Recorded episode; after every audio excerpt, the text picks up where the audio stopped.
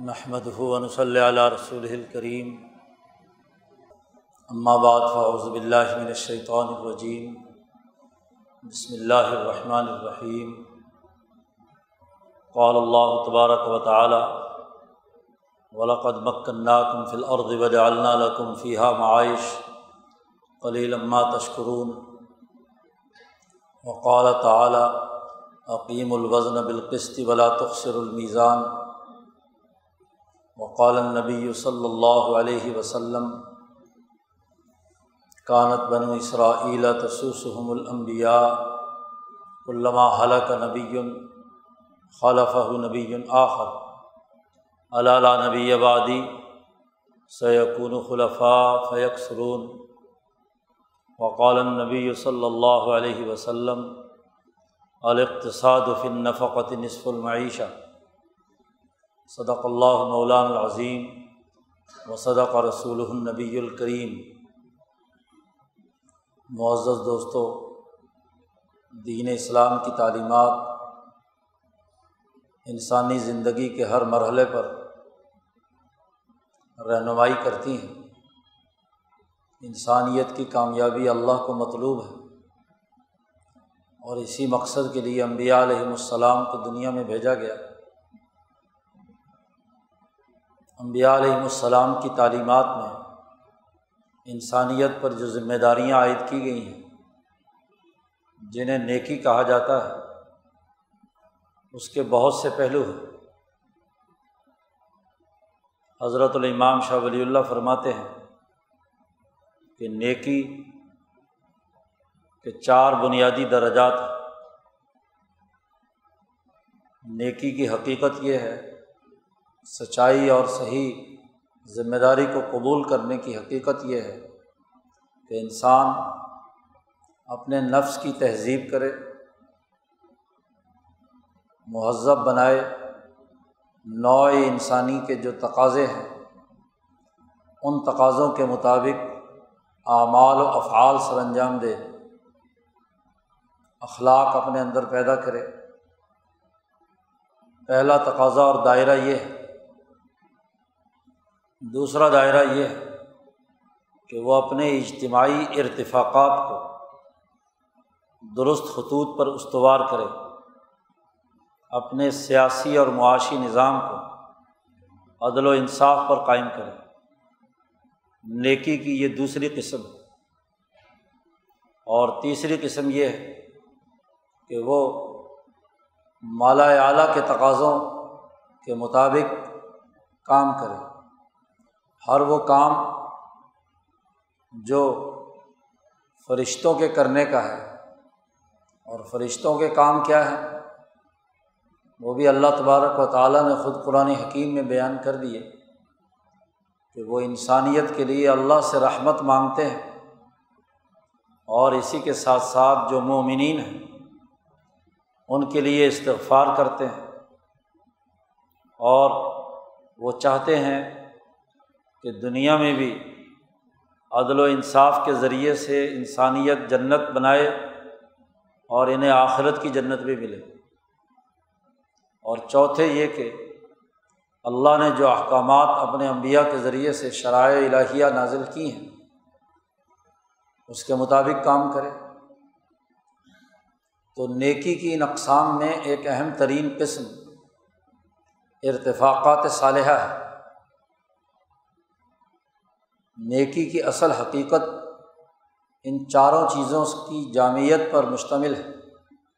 اس لیے نیکی کی حقیقت بیان کرتے ہوئے خود قرآن حکیم نے کہا کہ لئی سل بران طول وجوہ کم قبل المشرق المغرب نیکی یہ نہیں ہے کہ تم چہرہ مشرق کی طرف کرو یا مغرب کی طرف کرو۔ قبلے کی طرف رخ کرنا یا نہ کرنا۔ یہی محض نیکی نہیں ہے، بلکہ ولاکن البرا من آمن بلّہ ولیوم الآخری ولملائکت ولکتاب ونبیین ایمانیات سے متعلق تمام امور سر انجام دینا بھی نیکی ہے، اور ایک نیکی میں سے سب سے اہم ترین بات جس کا تعلق نماز اور زکوٰۃ سے بھی پہلے قرآن حکیم نے بیان کیا اس آیت مبارکہ میں۔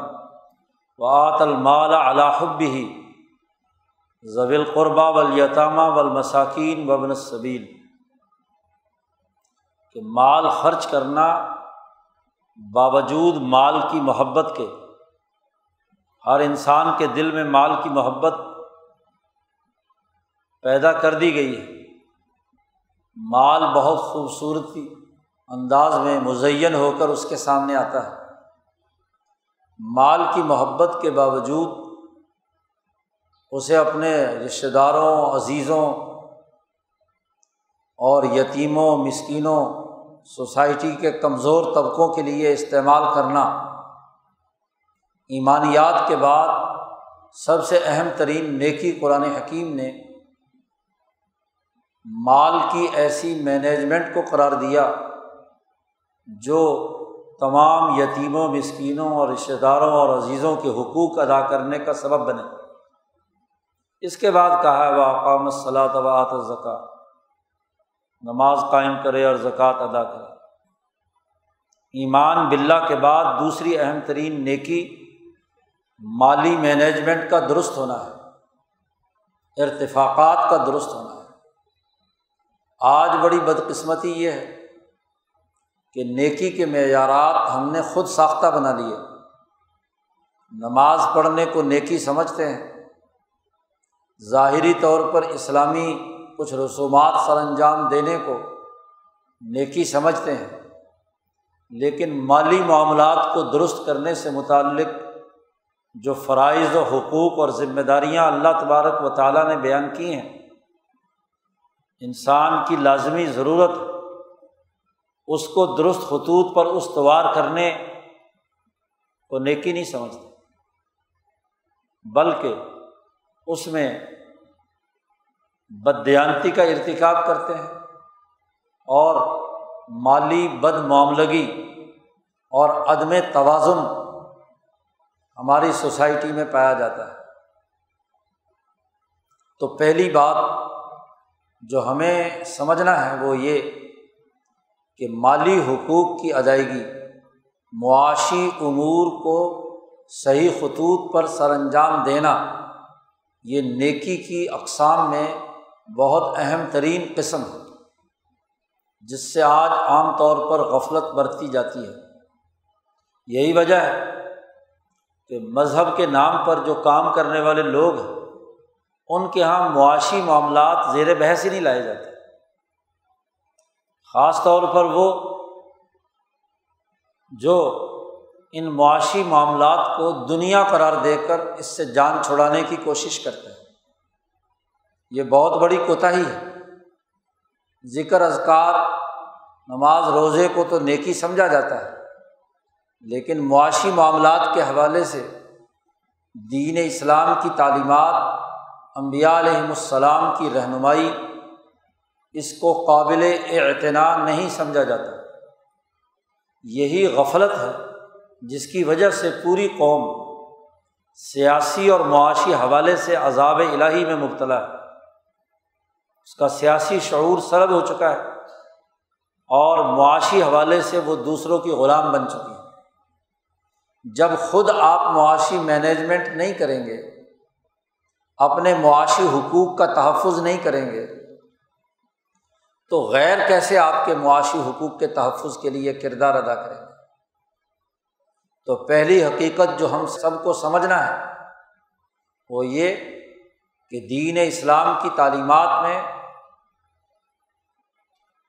دیگر نیکیوں کے ساتھ ایک اہم ترین نیکی معاشی معاملات کا فہم اور شعور ہے۔ اور اسے درست خطوط پر استوار کرنے کے لیے معاشی ارتفاقات کا سمجھنا، اس کے حوالے سے جد وجہد اور کوشش کرنا، اپنے ملک اور قوم کی ترقی کے اقدامات کرنا، یہ ایک اہم ترین نیکی، ایک اہم ترین عبادت۔ اس اہم ترین عبادت کا اندازہ اس حقیقت سے بھی لگائیے۔ کہ اللہ تبارک و تعالیٰ نے واضح طور پر ہمیں فرمایا کہ ولاقد مکن ناکم فل عرض ہم نے تمہیں زمین میں حکمرانی دی ہے۔ ٹھہرایا ہے ہم نے آ کر زمین میں۔ تمہیں ایسی طاقت اور قدرت دی ہے۔ تمکین فی الارض، کہ جس کے ذریعے سے تم زمین کے تمام وسائل کو اپنے لیے استعمال میں لاؤ، مسخر کرو۔ انسانی فائدے کے لیے ان وسائل سے استفادہ کرو۔ اس لیے اللہ پاک نے کہا بل وضع لل انعام ہم نے یہ زمین وضعی انسانیت کے لیے کی ہے۔ کہ انسان کے فائدے کے لیے زمینی وسائل استعمال میں لائے جائیں۔ اور وجاللہ لقم فیحہ معائش اور ہم نے اس زمین میں تمہارے لیے معیشت کے وسائل رکھے ہیں۔ معاش، معاشی امور سر انجام دینے، زندگی بسر کرنے کے جو وسائل ہیں۔ روٹی، کپڑا، مکان، انسانی ضرورت، وہ آپ کے معائش ان کو پورا کرنے کے لیے ہم نے تمہیں اس زمین پر پوری پوری قدرت دی۔ زمین کی معدنیات نکالو، نباتات پیدا کرو، خزانے نکالو۔ جو یہاں مادی وسائل موجود ہیں، انہیں نظم و نسق کے ساتھ جوڑ کر مکانات بناؤ، بازار بناؤ، عمارتیں بناؤ، حفاظت کا نظم و نسق قائم کرو۔ وغیرہ وغیرہ۔ یہ ہم نے تمہارے لیے رکھے۔ لیکن اللہ پاک نے کہا کہ قلیلما تشکرون، بہت تھوڑے لوگ ہو تم جو اللہ کا شکر ادا کرتے ان وسائل سے استفادہ کرنے والے لوگ بہت تھوڑے ہوتے ہیں۔ اکثریت لاپرواہ ہے زمین اتنے خزانے اگل رہی ہے اتنی معدنیات ہیں، اتنے وسائل ہیں۔ اور ان وسائل کو صحیح طور پر استعمال نہ کرنا یہ ناشکری ہے۔ اور جو انہیں استعمال میں لا کر انسانی فائدے کے لیے خرچ کرتے ہیں، تو یہ شکر ہے۔ تو بہت کم لوگ ہیں جو ان وسائل سے پورے طور پر استفادہ کر کے اللہ کے شکر گزار بندے بنتے ہیں کہ جس اللہ نے ہمارے لیے یہ وسائل رکھے اور وسائل رکھے تھے انسانیت کے لیے۔ تو انسانی مسائل کے حل کرنے کے لیے ہم انہیں وسائل کو استعمال میں لائیں۔ ایسے لوگ بہت کم ہیں۔ ناشکری ہے یہ۔ اور جب کوئی قوم ناشکری کرتی ہے تو عذاب الہی میں مبتلا ہوتی ہے۔ اور اگر شکر گزار ہوتی ہے تو انعام الہی کی مستحق بنتی ہے۔ لائن شکر تم لزید کم اگر تم شکر کرو تو میں مزید تمہیں وسائل دوں گا۔ اللہ کے خزانے میں کون سا کمی ہے؟ ایک ریاست، ایک مملکت میں جو قدرتی معاشی وسائل موجود ہوں، تم جتنا زیادہ انہیں خرچ کرو گے استعمال میں لاؤ گے اتنا ہی میں اضافہ کر دوں گا۔ لیکن بلا ان کفر تم اگر تم ناشکری کرو گے ان وسائل کا صحیح استعمال نہیں کرو گے تو ان عذابی لشدید۔ اللہ پاک نے وارننگ دی کہ یاد رکھو میرا عذاب بڑا سخت ہے۔ دنیا میں ان وسائل کی ناشکری دنیا کے عذاب کا سبب اور جب ان وسائل کا غلط استعمال کیا جائے اور عام انسانیت کو اس سے محروم رکھا جائے، تو یہ آخرت کا سب سے بڑا عذاب ہے۔ تو میرا عذاب بڑا سخت تو وسائل کے استعمال کرنے، اس کا شکر ادا کرنے کا حکم دیا۔ اور یہی وہ تاریخی حقیقت کہ پہلے انسان حضرت آدم علیہ السلام دنیا میں تشریف لائے اور دنیا میں آنے سے پہلے فرشتوں کے ساتھ جو ان کا مکالمہ ہوا، اس امتحان اور مکالمے کی بنیاد ہی یہ تھی۔ کہ اللہ نے فرشتوں سے پوچھا، بتاؤ روٹی کیا ہوتی ہے؟ کپڑا کیا ہوتا ہے؟ مکان کیا ہوتا ہے؟ پانی کیا ہوتا ہے؟ مکان، جانور، وسائل، ہر چیز کا سوال کیا۔ تو فرشتوں کو کیا پتا؟ کیونکہ نہ انہیں بھوک لگتی ہے کہ روٹی کھائیں، نہ انہیں پیاس لگتی ہے کہ پانی پئیں۔ نہ انہیں کوئی گرمی سردی کا مسئلہ ہے کہ کسی مکان میں چھپ کر بیٹھے۔ لیکن آدم کے اندر یہ خصوصیت تھی۔ آدم کو بھوک بھی لگتی ہے، پیاس بھی لگتی ہے۔ آدم علیہ السلام سے پوچھا کہ تم بتاؤ، کیا مطلب ہے؟ آدم علیہ السلام نے بتایا کہ روٹی یہ ہوتی ہے، پانی یہ ہوتا ہے، مکان یہ ہوتا ہے، کپڑا یہ ہوتا ہے، چولہا اسے کہتے ہیں۔ مفسرین نے بڑی تفصیلات بیان کی ہیں کہ آدم نے کیا کیا جواب دیے۔ صاحب جلالین کہتے ہیں کہ آدم نے ساری فہرست بنائی حت القص آتا القسیہ یہاں تک کہ وہ چھوٹا سا پیالہ جس سے پانی پیا جاتا ہے، گلاس کیا ہوتا ہے؟ جی یہ بھی بتلایا۔ کہ اس کام کے لیے گلاس ہوتا ہے۔ جی اس کام کے لیے ہنڈیا ہوتی ہے۔ اب یہ ساری کی ساری چیزیں معاشی ہیں۔ اس لیے امام شاہ ولی اللہ فرماتے ہیں کہ آدم علیہ السلام جب عرض پر آئے تو ارتفاق اول آدم علیہ السلام نے انسانیت کو سکھایا اور ارتفاق ثانی کے کچھ بنیادی امور سکھائے۔ پھر ادریس علیہ السلام نے ارتفاق ثانی اور سالس کے امور سکھائے۔ ان کے حل کرنے کے لیے علم طب کی ضرورت تھی، وہ سکھایا۔ علم نجوم کی ضرورت تھی، وہ سکھایا۔ حکمت کی ضرورت تھی، وہ سکھائی۔ ارضیاتی قوانین کو سیکھنے کی ضرورت تھی، وہ سکھائے۔ امبیا علیہ السلام نے ارتفاقات سکھائے۔ حتیٰ کہ ہوتے ہوتے بین الاقوامی درجے کا ارتفاق قائم کرنے کے لیے حضرت محمد مصطفیٰ صلی اللہ علیہ وسلم کو بھیجا۔ تو جو معاشی امور امبیا علیہ السلام کی تعلیمات کا ایک قابل ذکر حصہ ہے۔ توحید اور اللہ کے ساتھ جوڑنے، عبادت کے طریقے سمجھانے کے ساتھ ساتھ ارتفاقات کے طریقے سمجھانے کا کام امبیا علیہ السلام نے کیا۔ آج ہم اس کو دین ہی نہیں سمجھتے۔ اور جب اسے دین نہیں سمجھتے، اس کو نیکی نہیں سمجھتے، تو اس کی خرابی کی وجہ سے جو نماز روزہ اور عبادات اور باقی امور ہیں، ان کی نیکی بھی کما حق کو ادا نہیں ہوتی، کیونکہ دونوں ایک دوسرے سے جڑے ہوئے ہیں۔ جسم ترقی یافتہ ہو، خوشحال ہو عزت والا ہو، عدل و انصاف پر مبنی ماحول میں رہ رہا ہو، تو اسے یکسوئی کے ساتھ اخبات اور تہارت اور عبادت کرنے کا موقع ملے گا۔ ورنہ تو اس کی جسمانی بے چینی اور اضطراب، بھوک اور پیاس کا اضطراب، اس کی عبادت کے اندر بھی خلل پیدا کرے۔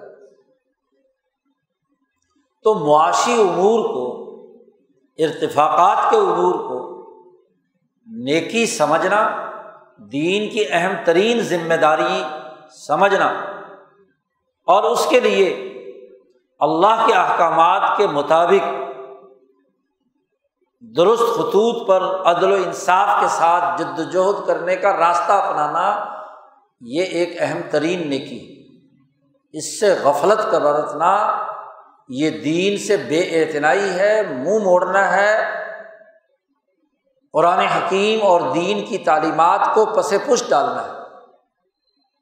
اور جو دین کی تعلیمات کو پس پش ڈالے تو اللہ پاک قیامت کے دن کہے گا کہ تم وہی لوگ ہو نا جنہوں نے قرآن تعلیمات کو پس پش ڈال دیا، پکڑو انہیں جہنم میں ڈال دیا ورا اکم زہریہ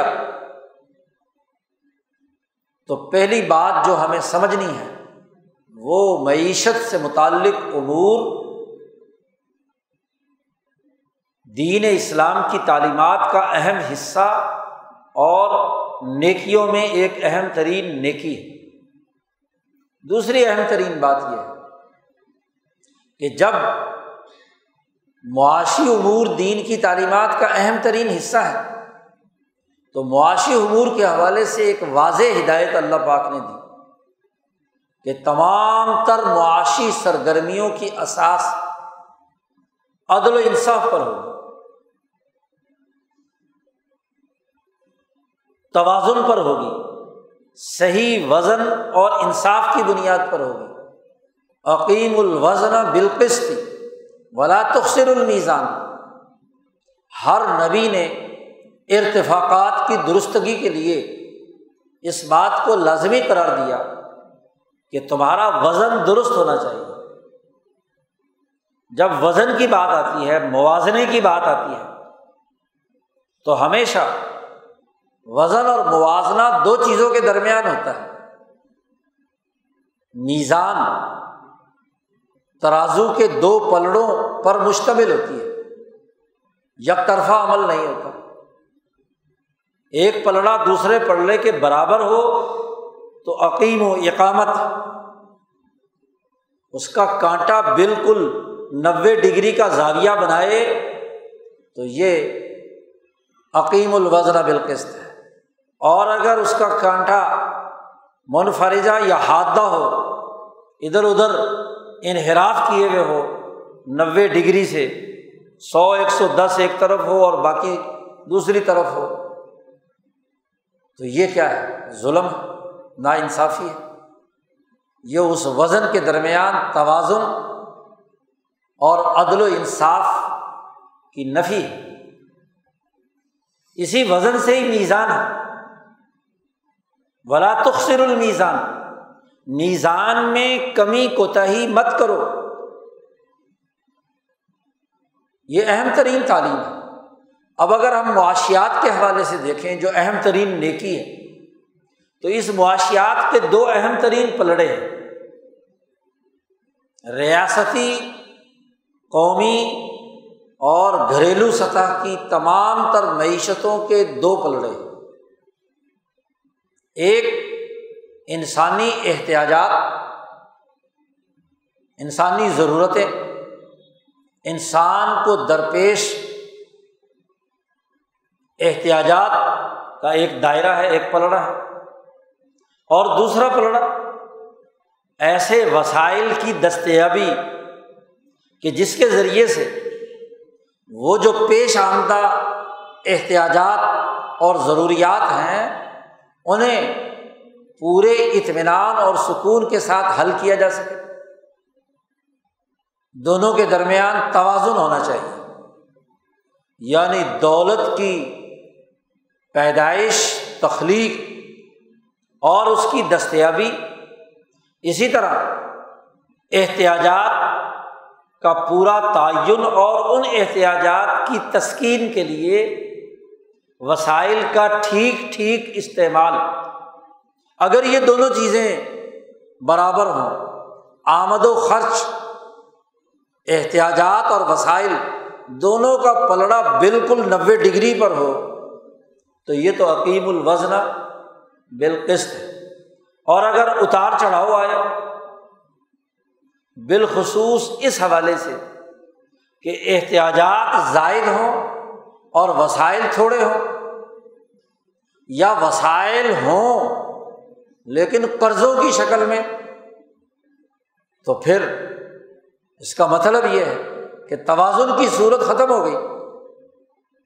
اور اس توازن کی صورت کا ختم ہونا تخصر المیزان میزان کا خسارہ ہے۔ یا ادھر کا یا ادھر کا۔ اب یہاں لفظ میزان اللہ پاک نے کہا اور اسی لفظ سے ہی میزانیہ نکلا ہے۔ جسے آج کل بجٹ کہا جاتا ہے۔ پچھلے ہفتے آپ کے ملک کا بجٹ پیش ہوا۔ جو یکم جولائی دو ہزار اکیس سے لے کر جون دو ہزار بائیس تک کے اگلے مالی سال کے لیے پیش کیا گیا ہے۔ ایک اہم ترین معاشی دستاویز ریاست نے جاری کی ہم میں سے کتنے لوگ ہیں جو نیکی سمجھ کر اس بجٹ پر غور و فکر کرے اور دیکھیں کہ کیا یہ میزانیہ یہ جو میزانیہ بنایا گیا ہے، یہ واقعی عقیم الوزن بالقست کی احساس پر ہے یا تخصر المیزان کی بنیاد پر ہے؟ یہ جائزہ لینا ایک مسلمان کا فریضہ ہے یا نہیں؟ اور ہمارا پاکستانیوں کا معاملہ کیا ہے؟ بائیس کروڑ میں سے گنتی کے لوگ ہوں گے جو بیزانیے یا بجٹ کا مطلب جانتے ہیں اسے سمجھنا یا اس کے حوالے سے کوئی رائے قائم کرنا، وہ تو بہت دور کی بات ہے۔ اور ویسے بھی ہر سال بجٹ تقریر ایک ایسی زبان میں نازل کی جاتی ہے جو میزانیہ بنانے والوں کی تو ہے، بائیس کروڑ عوام کی زبان نہیں ہے۔ وہ تو شاید اس دفعہ بھول کر انہوں نے کیا ہے، اردو میں جاری کر دی تقریر، بجٹ تقریر۔ یا اردو کا حصہ صرف تھوڑا سا ہوتا ہے دکھانے کے لیے، اس میں بڑے خوش نما عنوانات کے تحت بات کی گئی ہوتی ہے۔ لیکن جو اصل دستاویز ہوتی ہے، وہ ایسی زبان میں ہوتی ہے جس کو بائیس کروڑ لوگ نہیں جانتے۔ بلکہ اراکین اسمبلی کی اکثریت بھی نہیں جانتی کہ لکھا ہوا کیا ہے، اس کے پیچھے پالیسی میٹر کیا ہے، اس کے پیچھے سسٹم کا کردار کیا ہے۔ اجتماعی طور پر وسائل کی دستیابی کے لیے کیا اقدامات کیے گئے ہیں اور اخراجات کی تقسیم اور ترسیل کے لیے کس سوچ اور فکر کو سامنے رکھا گیا ہے۔ اب چونکہ اسے نیکی نہیں سمجھا جاتا، حتیٰ کہ وہ اراکین اسمبلی جو مذہبی ہیں، دینی رہنما ہیں، اپنے آپ کو اسلام کے نمائندے کہتے ہیں، وہ بھی اس پر غور و فکر کرنے کے لیے تیار نہیں۔ اور جب بجٹ منظور کرنے کا مرحلہ آتا ہے اور اسمبلی میں مطالبات زر پیش کیے جا رہے ہوتے ہیں تو کون پڑی آواز سنائی نہیں دے رہی ہوتی، دونوں طرف سے کچھ ڈھولچی موجود ہوتے ہیں جو کوئی ادھر کا ڈھول پیٹتا ہے، کوئی ادھر کا، کوئی اپوزیشن کا، کوئی حکومت کا، تاکہ کسی کو پتہ ہی نہ چلے کہ بات کیا کی جا رہی ہے۔ اول تو بجٹ پیش کرتے ہوئے ہنگامہ ہوتا ہے اور ایک طے شدہ نظام کے تحت ہوتا ہے۔ حالانکہ بجٹ اجلاس سے پہلے دونوں پارٹیاں مل کر طے کرتی ہیں کہ بجٹ کے اندر ہم ایک دوسرے کو کچھ نہیں کہیں گے۔ جی لیکن چونکہ اس معاملے میں عوام کو بجٹ کی حقیقت سے آگاہ کرنا مقصود نہیں ہوتا، اس لیے اتنا ڈھول پیٹو، اتنا شور بچاؤ کہ وزیر خزانہ بجٹ پیش کرتے ہوئے بس جلدی جلدی جلدی جلدی جملے کہتا جائے، کسی کو نہ پتہ چلے کہ کیا کہہ رہا ہے، کیا ٹیکس لگا رہا ہے، کیا کام کر رہا ہے۔ اس میں کون کون سے اس نے ٹائم بم فٹ کر دیے ہیں؟ کون کون سی خرابیاں اس کے اندر پیدا کر دی ہیں؟ کیا نئے بوجھ قوم پر مسلط کیے جا رہے ہیں؟ اور پھر جب اپوزیشن لیڈر تقریر کرنے اٹھتا ہے، اور وہ اس کے بارے میں کوئی اپنی رائے عمل میں تو کوئی رائے ہوتی نہیں ہے۔ اور اگر رائے دینے کے لیے اس نے حملے کرنے ہوتے ہیں حکومت پر، تو پھر حکومتی بینچ جو ہے شور مچاتے ہیں کہ پتہ ہی نہ چلے کہ کیا تنقید ہو رہی ہے۔ پورا مہینہ جون کا، اب تو ویسے بھی دس بارہ دن رہ گئے۔ ہاں جی یکم جولائی سے پہلے پہلے بجٹ منظور کرنا ہے تو پھر کیا ہے؟ شور شرابے میں گزر جاتا ہے، یکم جولائی آتی ہے تو لوگوں کی آنکھیں کھلتی ہیں کہ ہاں جی کیا کیا ہم پر ہاں جی ظالمانہ ٹیکس لگا دیے گئے ہیں۔ اس دھول جو اڑائی ہوئی تھی اسمبلی میں، ہمارے اس بزرگ جمہروں نے ہمارے لیے کیا کارنامے سر انجام دیے ہیں۔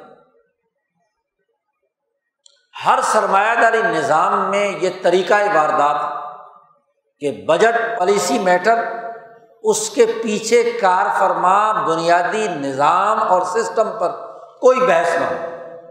بس لفظی جنگ، لفظی گولہ باری ہو اور اس گولہ باری میں ایک نیا بجٹ سوسائٹی پر مسلط کر کے نیا ٹیکس، نئے نظام، نئی ہاں جی چیزیں سوسائٹی پر مسلط کر دی جائیں۔ اور ہر گزرتے دن کے ساتھ مہنگائی بڑھتی چلی جائے۔ کیا ہم نے سنجیدگی سے کبھی غور کیا کہ جس کو میزانیہ کہتے ہیں، اس میزانیے کے بنیادی دو پلڑے ہیں۔ ہر بجٹ میں دو باتیں پیش کی جاتی ہیں۔ بنیادی طور کہ وسائل ان ان ذرائع سے حاصل ہوں گے۔ وسائل کی فہرست دی جاتی ہے۔ فلانا ٹیکس لگائیں گے، فلانا یہ کریں گے، فلانی جگہ سے قرضہ لیں گے، فلانا یوں کریں گے۔ ہاں جی فلاں جگہ سے پیسے آئیں گے۔ اس کی ایک لسٹ ہوتی ہے۔ اور پھر دوسری طرف، فلاں فلاں جگہ پر یہ اتنے پیسے جو ہے، کھربوں روپے فلاں فلاں جگہ پر خرچ کریں گے۔ کیا کبھی سنجیدگی سے غور کیا کہ کیا ملک اور ریاست کے لیے ان وسائل کی دستیابی کی جو فہرست پچھلے ستر سالوں سے انیس سو اڑتالیس فروری انیس سو اڑتالیس کے پہلے بجٹ سے لے کر اس جون دو ہزار اکیس تک کے ان بجٹوں میں جو وسائل کی دستیابی کی فہرست دی جاتی ہے، کیا اس کا زمینی حقائق سے کوئی تعلق ہے؟ دین اسلام کی تعلیمات تو یہ کہتی ہیں۔ کہ جب وسائل کے پلڑے کی بات آئے تو اس سوسائٹی کا ہر فرد وسائل کی دستیابی کے لیے ایسے تخلیقی کام کرے، پروڈکٹیو سرگرمیاں کرے، جس کے نتیجے میں وسائل آزادی اور خود مختاری کی بنیاد پر اس ریاست کو، اس ملک کو، اس گھر کو، اس محلے کو، اس شہر کو حاصل ہو۔ قرضوں کی معیشت کی بنیاد پر حاصل کردہ وسائل اس کی حوصلہ شکنی کی گئی۔ جی بہت مجبوری کا عالم ہو۔ تو قرض لینے کی بات کی گئی۔ اور قرض لینے کی اتنی سخت ممانعت کی گئی کہ نبی اکرم صلی اللہ علیہ وسلم نے قرض دار آدمی جو قرض لوٹا نہیں سکتا اس کی نماز پڑھنے سے انکار کر دیا۔ یہ ایک کینچی ہے جو کاٹتی ہے رشتوں کو، انسانی تعلقات کو، تعاون باہمی کو، قرض کا لفظی معنی ہی کاٹنا ہے۔ کینچی جب کپڑا کاٹ رہی ہوتی ہے تو اس کاٹنے کے عمل کو قرض کہتے ہیں۔ تو یہ قرض کی بنیاد پر وسائل اور اگر بال فرض کوئی ایسی حالت ہو جائے جس میں قرض لینا بھی پڑے، تو قرض بقدر ضرورت ہوتا ہے۔ جیسے نبی اکرم صلی اللہ علیہ وسلم نے بھی قرض لیا مجبوری اور ضرورت میں، لیکن اس قرض کی ادائیگی کے لیے بطور رہن کے اپنی زرا رکھوائی، اپنے تلوار رکھوائی کہ وہ جو قرض لیا جا رہا ہے، اس کے بدلے میں میرے پاس یہ چیز موجود ہے۔ بال فرض میں قرضہ ادا نہ کر سکا، تو میری یہ رہن رکھی ہوئی زرا، میری یہ تلوار، وہ جو قرض دینے والا ہے، وہ رکھ سکتا ہے۔ میں بیچ کر اس کے ذریعے سے پیسے دے دوں۔ یعنی قرض لینے کی اجازت اس وقت ہے کہ جب آپ کے اندر قرض کو ادا کرنے کی استطاعت موجود ہے یہاں بڑی غلط دلیل دی جاتی ہے کہ جی لو جی حضور صلی اللہ علیہ وسلم نے بھی تو قرضہ لیا تھا نا، تو پاکستانیوں نے قرضہ لے لیا تو کیا ہوا؟ لیکن نبی اکرم صلی اللہ علیہ وسلم کا اسوہ حسنا کیا ہے؟ کہ قرض کی ادائیگی کے لیے، قرض کو دینے کے لیے آپ صلی اللہ علیہ وسلم اپنی زرا رحم رکھ رہے ہیں۔ آپ کو وسائل کے مہیا ہونے کی امید ہے اس کے بدلے میں آپ کے پاس چیز موجود ہے، تب قرضہ لے رہے اور پھر قرضے بقدر ضرورت لیا۔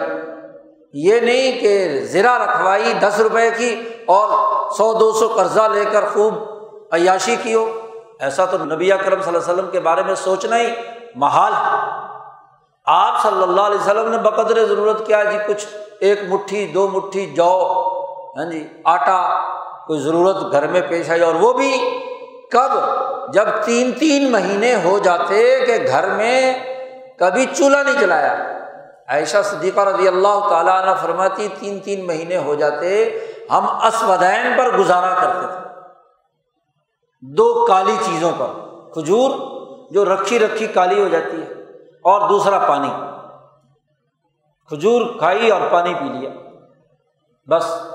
اور جب کافی عرصہ گزر جاتا اور آپ کو یہ بات ہاں جی بطور رہن کے رکھ کر قرضہ لینے کی ہوتی تو بقدر ضرورت قرضہ لیتے کہ چلو اب کچھ نہ کچھ کیا ہے۔ کھانے پینے کا بندوبست ہونا چاہیے۔ لیکن جہاں وسائل کی دستیابی کا بہت بڑا حجم تخلیقی سرگرمیوں سے نہ ہو،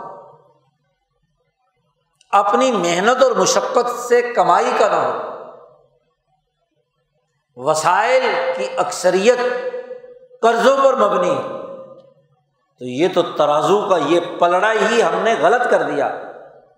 ہم کہیں جی ہمارے پاس ہاں جی بڑے وسائل آ گئے کہ جی آج کل بہت حکومت شور مچا رہی ہے کہ جی ہمارے پاس ہاں جی قرضوں کی ادائیگی کے بعد ہمارا جو ہاں جی زر مبادلہ کا ذخیرہ ہے وہ بڑھ گیا۔ کس بنیاد پر بڑھا؟ آئی ایم ایف سے قرضہ لے کر ان اپنے پاکستانی افراد جو باہر جا کر دوسرے ملکوں میں دھکے کھا کر وہاں سے جو ترسیل زر کر رہے ہیں ترسیل زر کی مقدار زیادہ ہو گئی، تو اس وجہ سے آپ نے کہا جی ہمارے پاس زر مبادلہ کے ذخائر زیادہ ہو گئے۔ تو سوچنے کی پہلی بات یہ ہے کہ وسائل کی دستیابی کا پلڑا، اس کی بنیادی نوعیت کیا ہے؟ حقیقت یہ ہے کہ انیس سو اڑتالیس کے پہلے بجٹ سے قرضہ لینا ہم نے شروع کیا۔ جی اس زمانے سے ہم نے قرضہ لیا۔ ہمارے پاس تو کل ساٹھ کروڑ پاؤنڈ کل ہمارے حصے میں آیا تھا۔ اگست انیس سو سینتالیس کی تقسیم کے نتیجے میں۔ اور اس کا بھی ایک حصہ ہمیں ملا تھا۔ وہ بھی دو تین سال کے بعد ہاں جی ہندوستان سے ہمیں باقی حصہ ہمیں ملا، تھوڑا تھوڑا کر کے ہمارے اثاثے جو ہمارے پاس تھے۔ اور جو قرضوں کا بوجھ تھا وہ الگ سے تھا۔ جو انگریز قرضہ چھوڑ کر گئے تھے ہندوستان پر، قرضوں کا حصہ بھی تو آپ پر تھا۔ تو کل اسی نوے کروڑ کا بجٹ پیش کر کے، دس کروڑ کا خسارے کا بجٹ پیش کر کے انیس سو اڑتالیس میں آپ نے قرضوں کی بنیاد پر باقی جو وسائل بھی حاصل کیے وہ قرضوں کی بنیاد پر۔ اور قرضہ بھی آن ریکارڈ نہیں، خفیہ طور پر شہنشاہ ایران کے ذریعے سے آپ کو منتقل کیا گیا۔ دنیا بھر کے تمام ماہرین معاشیات کہتے تھے کہ پاکستان کا جو آئندہ بجٹ ہوگا وہ بہت بڑے خسارے کا ہوگا، کیونکہ کل دس بارہ کروڑ ان کے پاس تھے۔ اسی کروڑ کا خرچہ، جس میں سے پینتیس کروڑ دفاع کے لیے اور ریلوے اور باقی چودہ پندرہ کروڑ انتظامی اخراجات کے لیے۔ تو ترقیات کے لیے کیا ہے؟ کچھ بھی نہیں۔ تو یہ جو اگر وہ جو خفیہ امداد قرضے کے نام پر ہاں جی آپ پر آئی تھی شہنشاہ ایران کے نیچے لگانے کے لیے آپ کو تو وہ اگر نہ ملتی تو آپ کا یہ خسارہ دس کروڑ سے بڑھ کر کیا ہے؟ پچاس کروڑ ہوتا۔ آمدنی تو تھی نہیں۔ تو پہلے دن سے ہی بھوکے ننگے۔ اور قرضوں کی معیشت میں۔ قرضوں کی معیشت میں آئی ایم ایف کے ساتھ جکڑے گئے۔ کیوں؟ اس لیے کہ آپ کے ملک کا پہلا وزیر خزانہ اسی آئی ایم ایف سے ٹریننگ حاصل کر کے یہاں آیا۔ اور اس کے حقوق و فرائض ادا کرنے کے لیے اس کا نمائندہ بن کر ہمارے ملک کا وزیر خزانہ بنتا ہے۔ تو ہماری معیشت آزاد کہاں سے ہوئی؟ آج تک وسائل کی دستیابی کے حوالے سے وہی پیٹرن، وہی طریقۂ کار، وہی سرمایہ دارانہ اصول کار فرما ہے۔ آج بھی دیکھو، آپ انیس سو سینتالیس میں بھی آئی ایم ایف سے مذاکرات کر رہے تھے۔ انیس سو پینتالیس میں بنی تھی نا آئی ایم ایف۔ اور آپ سینتالیس میں بھی اس سے مذاکرات کر رہے تھے، قرضے لینے نہ لینے کے حوالے سے۔ اور آج دو ہزار اکیس میں ہاں جی چوہتر سال کے بعد پھر اسی آئی ایم ایف سے مذاکرات کر رہے ہیں۔ ان ستر سالوں میں اپنے وسائل کو، اپنے تخلیقی صلاحیتوں کے ذریعے سے پیدا کرنے کے لیے آپ نے کیا کردار ادا کیا؟ کیا اس ملک میں قدرتی خزانے نہیں ہیں؟ تمہیں زمین دی ہے مکن ناکم فل عرض وجہ اللہ لکم فیحا معائش۔ تمہارے لیے یہاں معاشی وسائل رکھے ہیں، خزانے ہیں زمین میں۔ ہم نے اس کے نکالنے کے لیے اپنی تخلیقی صلاحیتیں کیا استعمال؟ نبی کرم صلی اللہ علیہ وسلم تو فرمائے کہ وہ لوگوں دوسروں پر بوجھ مت بنو۔ لا تکون کل ناس خود کماؤ، محنت کرو۔ اتلب الرزق من قبائل عرض جی زمین میں سے خفیہ رزق کے خزانے تلاش کرو۔ تیل، گیس، معدنیات، وسائل۔ اتلب الرز کا من قبائل ارض زمین کے خفیہ خزانوں سے رزق تلاش کرو۔ اور ہم رزق تلاش کرنے کے بجائے رزق کون سا لینا چاہتے ہیں؟ قرضوں۔ کو جی۔ تو پہلے ذرا اس بجٹ کے پہلے پلڑے جس میں وسائل کی دستیابی کا معاملہ اہم ترین ہے، اس کے حوالے سے ہم نے کیا کام کیا؟ رزق کی زمین کے مخفی خزانوں سے تلاش کرنے کے لیے کیا اقدامات کیے؟ ہم نے کوئی نالج بیس اکانمی بنائی؟ کوئی اپنے افراد کی تخلیقی صلاحیت پیدا کی؟ کہ وہ اس ملک سے پیدا کی ہوئی چیزیں بنائے اور زر مبادلہ کمائے، آپ کا ایکسپورٹ بل بڑھے اور امپورٹ بل کم ہو، تبھی آپ کو وسائل حاصل ہوں گے نا۔ کیا اس تخلیقی سرگرمیوں کے لیے تعلیمی ترقی کے اقدامات کیے؟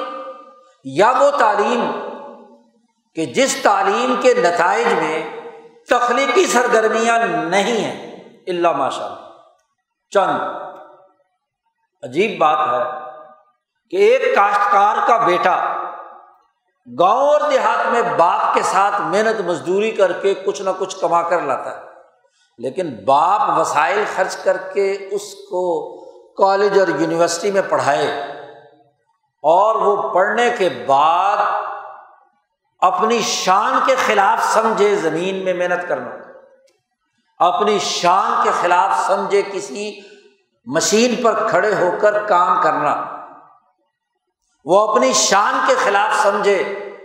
کوئی ایسی معاشی سرگرمی جس کے ذریعے سے کوئی پیداواری عمل ہو، وہ چاہتا ہے کہ میرے کپڑے بڑے صاف ستھرے رہیں، کوئی سرکاری نوکری ملے، سرکار کا پیسہ کھاؤں، بس کچھ ہاں جی دن بھر کام کاج، تھوڑا بہت دفتری کاغذ ادھر سے ادھر کرنے کا کام کروں اور تنخواہ بڑی ہونی چاہیے۔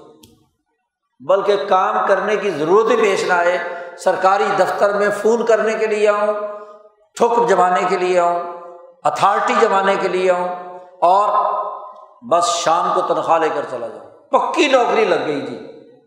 ملازمت ہے، تخلیقی کام کوئی ہے؟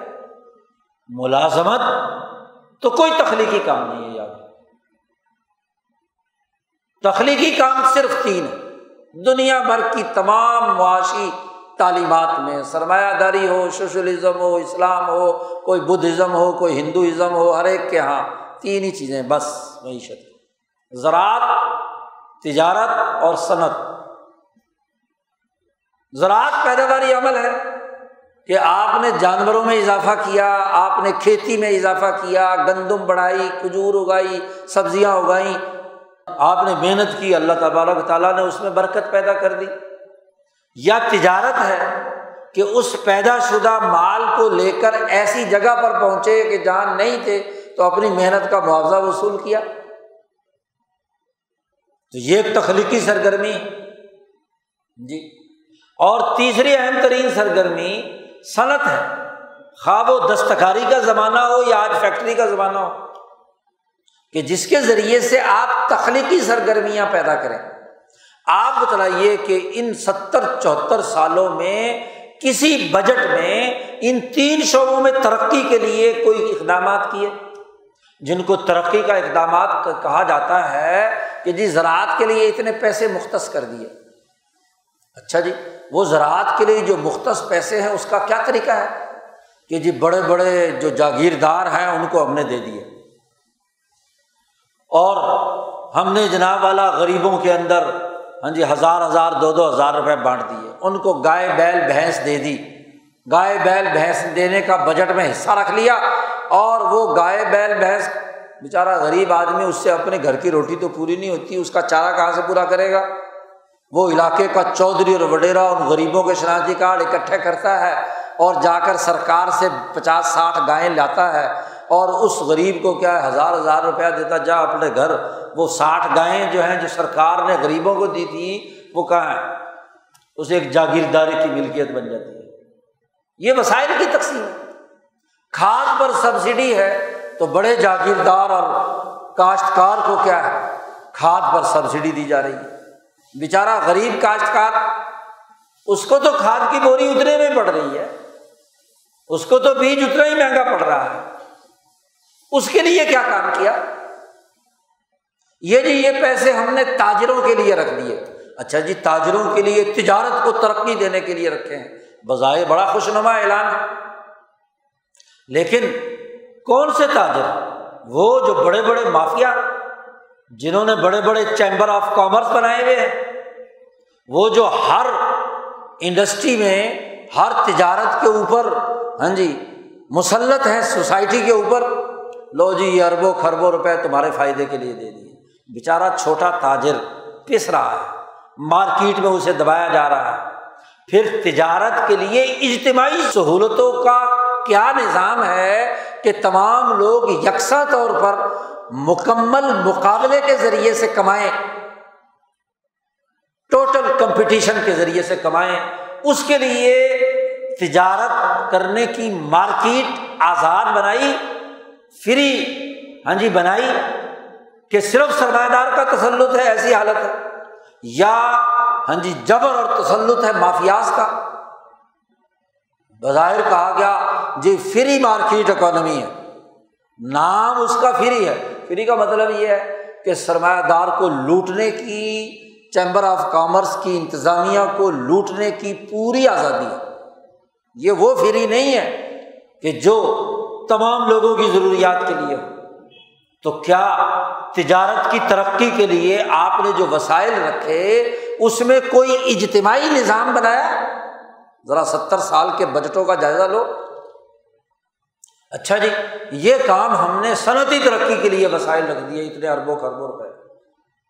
اور صنعتی ترقی کے نام پر جو وسائل رکھے جاتے ہیں، وہ اس کے لیے بھی کوئی اجتماعی نظام ہے کہ وہ مزدور، وہ جو اس کے اوپر ٹیکنیکل فرد کام کر رہا ہے، جس کی خون پسینے کی کمائی اس پروڈکٹ کو وجود میں لانے کے لیے ہے، اس کے لیے کیا کردار ادا کیا؟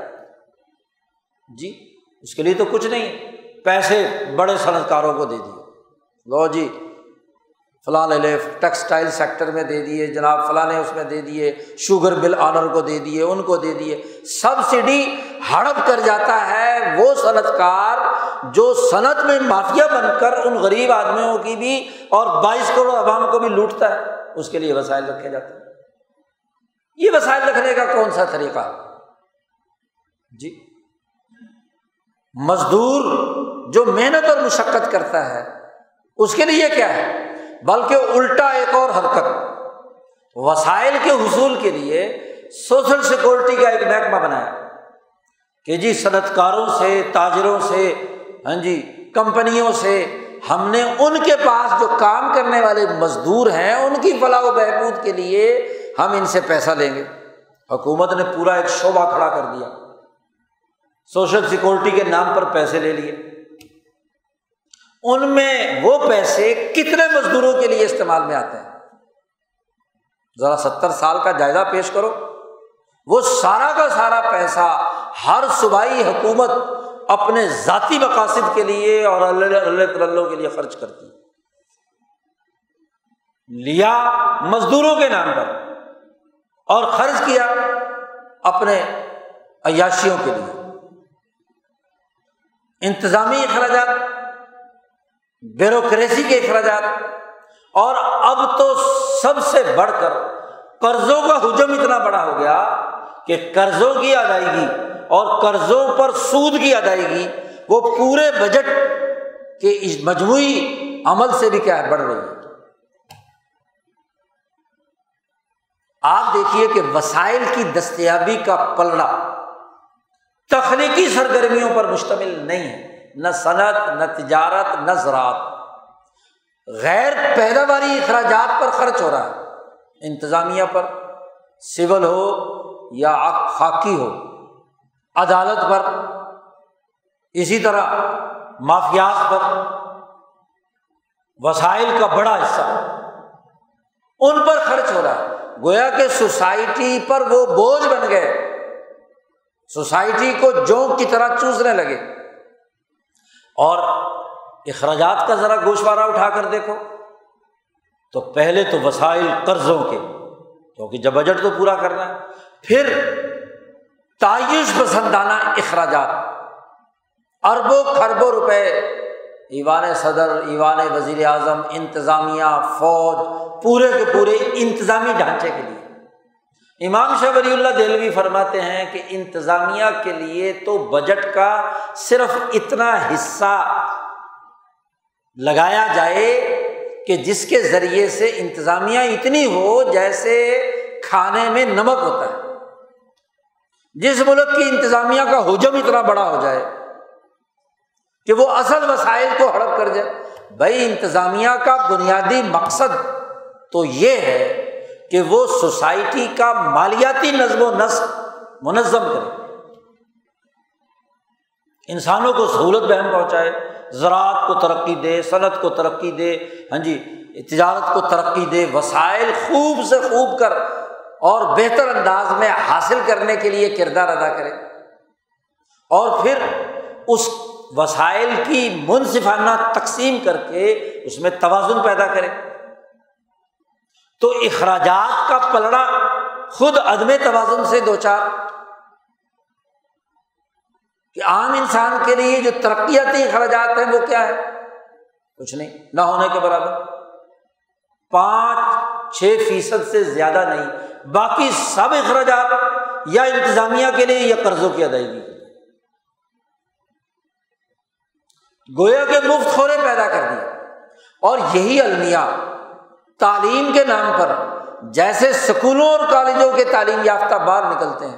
وکیل بن رہے ہیں، جج بن رہے ہیں، بیوروکریٹ بن رہے ہیں ہاں جی انتظامیہ کا حصہ بن رہے ہیں۔ ایسے ہی ماشاء اللہ مذہبی طبقے بھی۔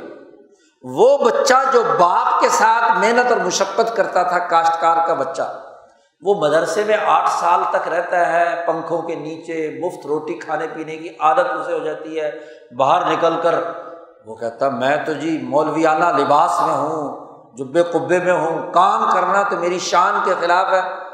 میں نہ تجارت کروں گا، نہ زراعت کروں گا، نہ کسی فیکٹری میں کام کروں گا۔ مجھے تو صاف ستھری پوش علاقے میں مسجد چاہیے، جہاں میں پانچ وقت اذان دوں یا نماز پڑھاؤں، بس، یا تعویذ گنڈا کروں۔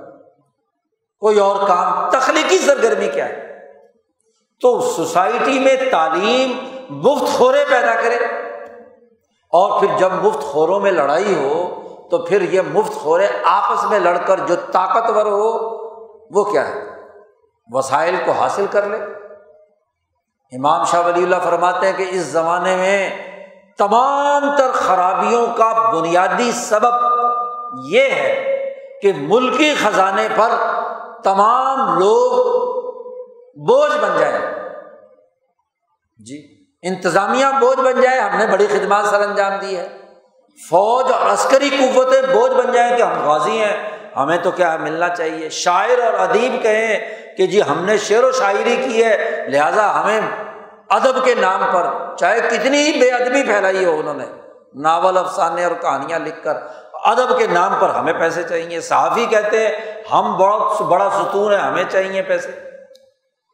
اور تو اور علماء کہتے ہیں، ہم نے علم دین سکھایا ہے۔ شاہ صاحب کے الفاظ ہیں کہ ہم نے علم دین سکھایا ہے، ہمیں پیسے چاہیے۔ اور تو اور پیر بھی۔ شاہ صاحب نے فرمایا، پیر بھی یہ کہتے ہیں کہ ہم بڑے زہد و تقوا متقی والے لوگ ہیں، تو بادشاہوں اور حکمرانوں کو چاہیے کہ پیروں کو بھی نوازے۔ عوام کو بھی چاہیے کہ پیروں کو دے پیسے۔ زہاد، شعراء، علماء اساکر ہاں جی انتظامیہ تمام کے نام لیے ہیں شاہ صاحب نے کہ یہ خزانے پر بوجھ بن جائے۔ سب یہ دیکھیں کہ ہمیں خزانے سے ملے گا کیا؟ ابھی آپ دیکھیں گے، کل سے آپ کا بجٹ منظور ہونا شروع ہو جائے گا۔ دس دن رہ گئے ہیں، آج اٹھارہ ہو گئی ہے، تیس جون سے پہلے پہلے بل پاس کرنا ہے تو وہاں کیا ہوں گے؟ مطالبات زر پیش کیے جائیں گے۔ کہ جی تعلیم کے لیے یہ مطالبات زر ہیں، تاجروں کے یہ مطالبات زر ہیں، انتظامیہ کے یہ ہیں اور فلاں کے یہ ہیں، فلاں کے یہ ہیں۔ مطالبات ہی مطالبات ہیں۔ جی اور عوام کے نمائندہ، بظاہر نمائندہ فورم سے یہ منظور کرائے جائیں گے۔ دیکھو جی عوام نے اپنے اوپر خود یہ ہاں جی مطالبات زر منظور کر لیے کہ لے لینا خزانے میں سے۔ تو شاعروں کے لیے، ادیبوں کے لیے، پیروں کے لیے، لیڈروں کے لیے، رہنماؤں کے لیے، سیاسی لوگوں کے لیے، اسمبلی کے ممبران کے لیے ہاں جی وغیرہ وغیرہ۔ یہ یہ اخراجات ہیں۔ اور ان ان اخراجات کو پورا کرنے کے لیے جی کیا کریں؟ جی قرضہ لینا پڑتا ہے۔ تو قرضہ بھی منظور کرو۔ جی۔ تو قرضے کی منظوری اس بیچاری عوام سے لیتے ہیں۔ عوام سے کہاں لیتے ہیں، عوام کے ان سرمایہ دار اور جاگیردار نمائندوں سے لیتے ہیں، جن کے اپنے مفادات اس کے ساتھ وابستہ ہوتے ہیں۔ اور پھر اخراجات اور جو میزانیہ پیش کیا گیا ہے، اس کی منظوری لے کر اس کے اندر بہت ساری چیزیں اندر داخل کر دیتے ہیں، جن کے سرکولر بعد میں جاری ہوں گے۔ جی اس لیے بجٹ کے بعد وزیر خزانہ کو پریس کانفرنس کرنی پڑتی ہے، پھر اس کے بعد نوٹیفیکیشن جاری ہوتے ہیں، تو پھر عوام کے چودہ طبق روشن ہوتے ہیں کہ ہمارے نام پر کیا کیا چیزیں ہم پر مسلط کر دی گئی۔ تو شاہ صاحب کہتے ہیں، سب سے بڑا فساد حکمران طبقوں کا ملکی خزانے پر ہاں جی تسلط۔ ہر طبقہ اس میں لوٹ مار کرتا ہے۔ اور پھر دوسرا اہم ترین سبب، اب وسائل کہاں سے آئیں گے؟ قرضہ بھی لیا ہے تو قرض دینے والے پیسہ تو لیں گے سود سمیت۔ اس کے لیے پھر ظالمانہ ٹیکس لگاتے ہیں۔ ضرب الذرائب شدیدہ ایسی جس سے ان کی کمر ٹوٹ جائے۔ ذرائب، عربی میں ٹیکس کو ذرائب کہا جاتا ہے۔ مار، ضرب کسے کہتے ہیں؟ مار کو۔ ذریبہ، پیسے کی مار۔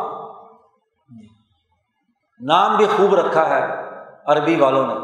تو یہ ٹیکس کا لفظ بڑا ہلکا سا ہے۔ ہاں جی۔ تو ذرائب کا لفظ کہ جو عوام کی پیٹھ پر کوڑا برسانے کا عمل ہے، وہ بڑھنا شروع ہو جاتا ہے۔ اچھا اب بیچارے جو کمزور لوگ ہوتے ہیں، وہ کلو کی بیل کی طرح جت کر قرضے وہ ٹیکس ادا کرتے ہیں۔ اور بعض طاقتور کہتے ہیں جی ہم تو تو ٹیکس نہیں ادا کریں گے۔ پھر وہ چور دروازے تلاش کرتے ہیں۔ اور ان چور دروازوں کے ذریعے سے ٹیکس چوری کرتے ہیں۔ بڑے بڑے سرمایہ دار وہ چند روپوں میں ٹیکس دیتے ہیں، جن کے اربوں روپے کے خربوں کے اثاثے وہ ٹیکس چور ہے پھر درمیان میں وہ کمیشن ایجنٹ مافیا، جو پوری سوسائٹی میں مہنگائی کا ذمہ دار بن کر لوٹ مار کرتا ہے۔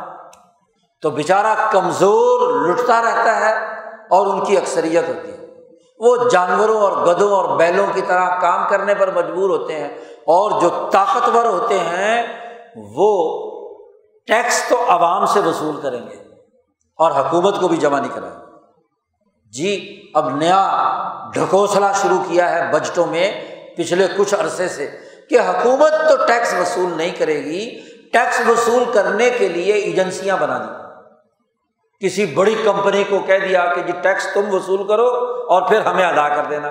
اب ہر شاپنگ مال، ہر بڑی بڑی جتنی بھی ملٹی نیشنل کمپنیاں ہیں، لوگوں سے سترہ فیصد سیل ٹیکس لیتی ہیں، لیکن گورنمنٹ کو جمع نہیں کراتی، گپلا کر جاتی۔ عوام سے لیا ہوا ٹیکس کمپنیوں کے اثاثے بڑھنے کا سر بن تو یہ ظلم کا پورا کا پورا نظام پوری سوسائٹی پر مسلط کر دیا اور اس نظام کا نام سرمایہ داری نظام رکھ دیا۔ وہ سسٹم جو استحصالی تو بنیادی کانسیپٹ ہی اس بجٹ کا کیپٹلزم پر ہے۔ سرمایہ دارانہ لوٹ کسوٹ پر عوام کو نچوڑنے، ان پر ظالمانہ ٹیکس لگانے پر تو دونوں جو پلڑے ہیں ان میں وہ چور دروازے رکھ کر تخصر المیزان۔ اللہ کہتا ہے، لا تخصر المیزان۔ پاکستانی کہتے ہیں، نہیں جی تخصر المیزان۔ میزان کے اندر ہم نے تو خسارے کا بجٹ پیش کرنا ہے، خسارہ ہی دکھانا ہے۔ اور یہ خسارہ صرف حکومت ہی نہیں دکھاتی، ہر کمپنی جو یہاں ٹیکس سے بچنا چاہتی ہے، وہ خسارہ دکھاتی ہے سرکاری ریکارڈ میں۔ پھر اثاثے کیسے بڑھ گئے؟ یہ مالداری کہاں سے آئی؟ یہ بلیک منی کہاں سے آئی تمہارے پاس؟ یہ جو دولت بڑھ رہی ہے، یہ کیا ہے؟ جس حساب سے دولت بڑھ رہی ہے، اس حساب سے ٹیکس کی ادائیگی کیوں نہیں ہے؟ تو بجٹ جسے میزانیہ کہا گیا، اس میزانیے کا بنیادی مقصد تو ان دونوں پلڑوں کو درست خطوط پر استوار کرنا ہے اور غلامی سے نجات حاصل کرنا ہے۔ اب آپ دیکھیے نبی اکرم صلی اللہ علیہ وسلم جب مدینہ منورہ پہنچتے ہیں تو شروع کا زمانہ کیا ہے کہ آپ کو کھانے پینے کے لیے قرضہ لینا پڑتا ہے۔ صحابہ کا ہاں جی جو مہاجر آئے تھے، ان کا وہاں کے انصار کے ساتھ مواقع کرا کے بھائی چارہ بنایا گیا اور اس کے ذریعے سے ان کی سرگرمیاں، معاشی سرگرمیوں کو منظم کیا گیا۔ لیکن بتدریج وہ ریاست جس کے سربراہ حضور صلی اللہ علیہ وسلم اپنی ذاتی زندگی میں قرضہ لے کر کام چلا رہے تھے۔ بتدریج ہوتے ہوتے آخر زمانہ وہ ہوتا ہے کہ پورے ملک کی جو ریاستی مشینری ہے وہ قرضوں سے آزاد ہو گئی۔ اپنے پاؤں پر کھڑی ہوئی، زراعت تک کو ترقی دی، تجارت کو ترقی دی، صنعت کو ترقی دی، اور جو جو آدمی جس درجے میں اپنے قرضوں کی معیشت سے نکل کر یا دوسروں کی محتاجگی کی حالت میں تھا، وہاں سے نکل کر ترقی اور آزادی کی طرف چلا گیا۔ وہ عبد الرحمان ابن اوف جو مدینہ سے آئے تو کچھ نہیں تھا۔ انصاری صحابی کے ساتھ مواقع قائم کی۔ تو ان کا جو باقی آدھے وسائل تھے وہ ان کے لیے وقف کرنے پڑے اور ایسا ایسا تجارت سے کمائی کی، تجارت کو ترقی دی۔ تو اپنے بھائی سے کہا کہ بھائی یہ تم اپنے پاس رکھو، میرے پاس۔ میں خود کفیل ہو گیا معاشی طور پر۔ جی مجھے تمہاری ضرورت، بازار دکھا دو، تخلیقی سرگرمیاں کی نا۔ تو ترقی دے دی۔ ابو بکر صدیق نے تخلیقی سرگرمیاں کی، تو تجارت ترقی کی، عثمان غنی نے کی، عمر فاروق نے کی۔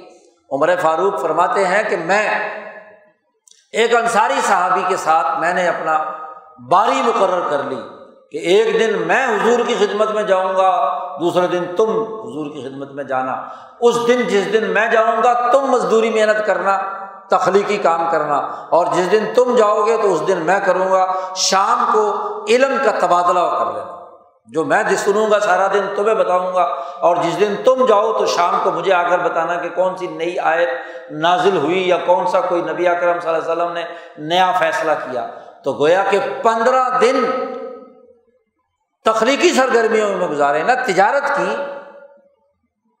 تو خوشحال ہوئے، ترقی کی۔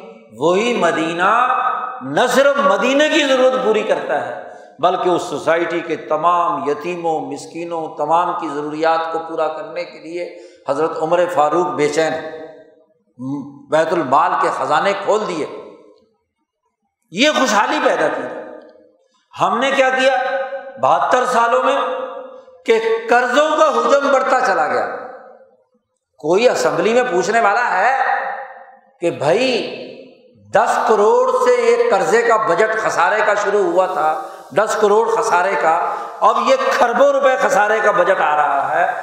تو اس پورے دورانیے میں تم نے کیا ایسا کمال کیا کہ جس کے نتیجے میں قرضے بڑے ہیں، وسائل حاصل نہیں ہوئے؟ نہیں۔ بحث ہوگی، لا یعنی حکومت نے یہ کر دیا، وہ کہیں گے اپوزیشن نے یہ کر دیا۔ تمہارے زمانے میں یہ ہوا تھا جی ہمارے زمانے میں یہ ہوا۔ لوگوں کو الو بنانے کے لیے ہاں جی بیس بائیس دن تک تماشا لگائے رکھتے ہیں اور پھر وہی ڈھاک کے تین پات کھانے پینے کے لیے سب تیار اور یہ جب ان کی اپنی تنخواہوں کا بل آئے تو سارے متفق ہو کر اپنی تنخواہیں کئی گنا بڑھا۔ تو میزانیے پر بحث تو اس بنیاد پر ہونی چاہیے۔ چلو چھوڑو ان کو۔ بائیس کروڑ عوام کو تو سوچنا چاہیے۔ کہ تمہارے حقوق پر ڈاکہ کس راستے سے ڈالا جا رہا ہے؟ اور اگر مسجد کے ممبر سے ماضی کے قصے سنائے جائیں، کہانیاں سنائی جائیں ہاں جی نماز روزے کی تبلیغ کی جائے اور بجٹ آئے اور اس پر کوئی گفتگو نہ ہو، ان کو اس نیکی کو سر انجام دینے کے لیے کوئی بنیادی رہنمائی نہ دی جائے، معاشی سرگرمیوں کے حوالے سے کوئی بات نہ بتلائی جائے، تو یہ کتنی بڑی محرومی ہے۔ کہ دین کے ایک اہم ترین حصے سے آپ نے لوگوں کو محروم کر دیا۔ اس کی نیکی کی اہمیت ختم کر دی۔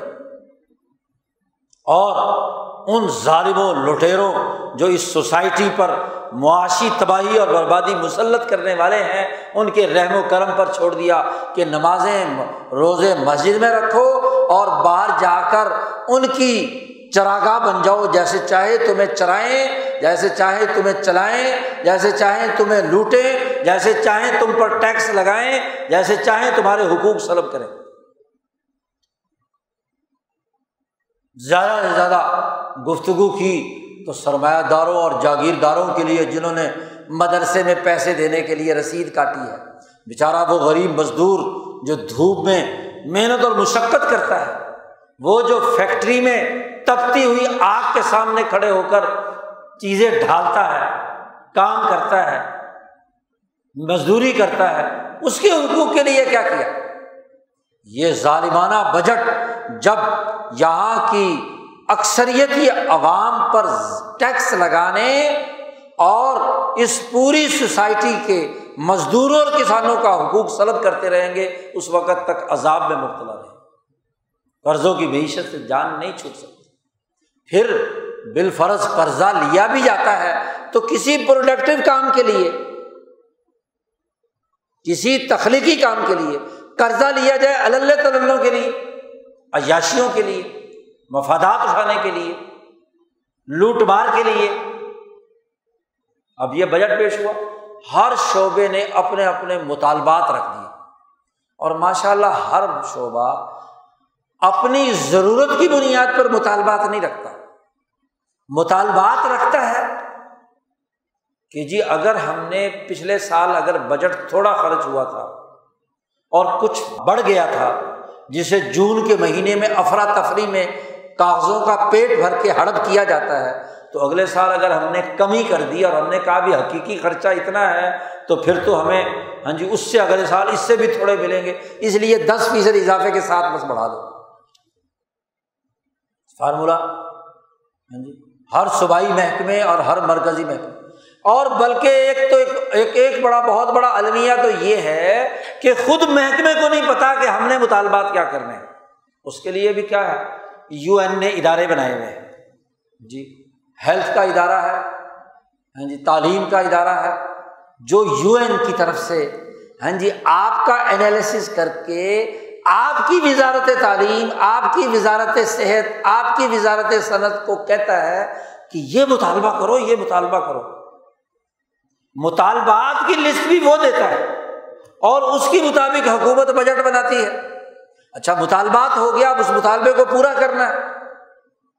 تو پورا کرنے کے لیے وہی جنہوں نے مشورہ دیا تھا نا کہ تعلیم کے لیے اتنا بجٹ ہونا چاہیے، تو وہ تو کمپنیاں پہلے سے گھات میں بیٹھی ہوئی ہوتی ہیں۔ کہ جی یہ مطالبے انہوں نے کیے ہیں، تو اس مطالبے کو پورا کرنے کے لیے ہم جی پیسے دینے کے لیے تیار ہے لو جی پیسے لے لو۔ تو یعنی ہماری عقل ماری گئی کہ ہمیں اپنے ملک کے لیے کیا چاہیے۔ اس کا مشورہ بھی وہ ظالم انگریز دیں گے، اس کا ملک قرضہ دینے والی ایجنسیوں کے افراد ہمیں دیں گے کہ جی ہمیں یہ ضرورت ہے، یہ مطالبہ ہونا چاہیے۔ عجیب، ظالمانہ چکر پوری سوسائٹی میں اکنامکس کا ڈال دیا۔ کیا اس پر کوئی سوال اٹھایا ہے؟ مطالبات در پیش ہوں گے۔ کوئی اپوزیشن یہ سوال نہیں اٹھائے گی کہ بھائی اس نے کوئی اسٹڈی نہیں کی ہوئی کہ مثلاً وزارت تعلیم نے اتنے پیسوں کا مطالبہ کیا ہے، کیا وزارت تعلیم کا حجم اس بات کا تقاضا کرتا ہے کہ باقی اتنے پیسے ہونے چاہیے؟ نقل کرتے ہیں برطانوی جمہوریت کی۔ برطانوی جمہوریت میں وزیر تعلیم کے مقابلے میں اپوزیشن کا بھی ایک شیڈو وزیر ہوتا ہے، وزیر تعلیم۔ اس کے بعد بھی وزارت تعلیم کا پورا ڈیٹا ہوتا ہے۔ اس کی بنیاد پر وہ مطالبات زر پر سوالات اٹھاتا ہے۔ اور یہاں کیا ہوتا ہے؟ ایک اپوزیشن لیڈر کو کہا جاتا ہے، تم بسم اللہ کر دو اور اس میں بھی ہم ڈھول پیٹتے رہیں گے، پتہ نہ چلے۔ اور اس کے بعد مطالبات زر منظور ہونا شروع ہو جاتے ہیں۔ کیا تیاری کی اپوزیشن جی کہ کیا باقی ہیلتھ کے محکمے کے لیے؟ اب آپ دیکھو وزارت تعلیم، وزارت صحت چاروں صوبوں کے اٹھارہویں ترمیم کے بعد صوبوں کا حصہ ہو گئی۔ لیکن وفاقی وزارت تعلیم کے لیے اور ہیلتھ کے لیے پھر بھی بجٹ وہی کا وہی۔ کیوں بھائی؟ کوئی سوال اٹھاتا ہے؟ پھر صوبائی وزارت تعلیم میں تعلیم آپ نے پرائیویٹ کر دی۔ تعلیم پرائیویٹ تعلیمی ادارے مافیا بن کر کمائی کر رہے ہیں۔ یہ تمہارے سرکاری اسکول جس کے لیے تم یہ اتنے مطالبات ذرا قوم پر لاد رہے ہو، ان کی ذرا کارکردگی تو بتاؤ۔ کروڑوں اربوں روپیہ تم نے اس پورے تعلیم کے نظام پر خرچ کیا ہے اور وہاں الو بولتے، طالب علم تو پرائیویٹ اسکولوں میں پڑھ رہے ہیں۔ تمہاری کارکردگی کیا ہے؟ اس پر کوئی بحث بھی بحث کی اجازت نہیں ہے، کیونکہ دس بارہ دنوں میں اتنی بڑی بحث ہو ہی نہیں سکتی۔ ہاں جی بس جی بس منظور کرو جی منظور کرو جی منظور ہو گیا۔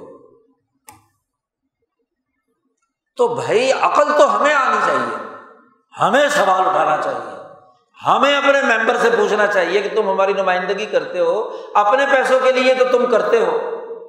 یا عوام بھی پوچھیں گے جی میں تینوں ووٹ دیتا سی، تو مینو کی دیتا؟ ذاتی مفاد پر بات کریں گے۔ اجتماعی بجٹ پر، ملکی نظام پر، اجتماعی معاشی معاملات پر بحث بحث غائب۔ وہ کہتا ہے، تیری ذات کی بات ہے تو تو نے تو ہزار روپیہ لیا تھا ووٹ دیتے وقت۔ پانچ سو لیا تھا، تو جا اپنا کام کر، تیرے ساتھ میرا کیا تعلق ہے؟ پیسے دے کر میں تو ممبر اسمبلی بناؤں۔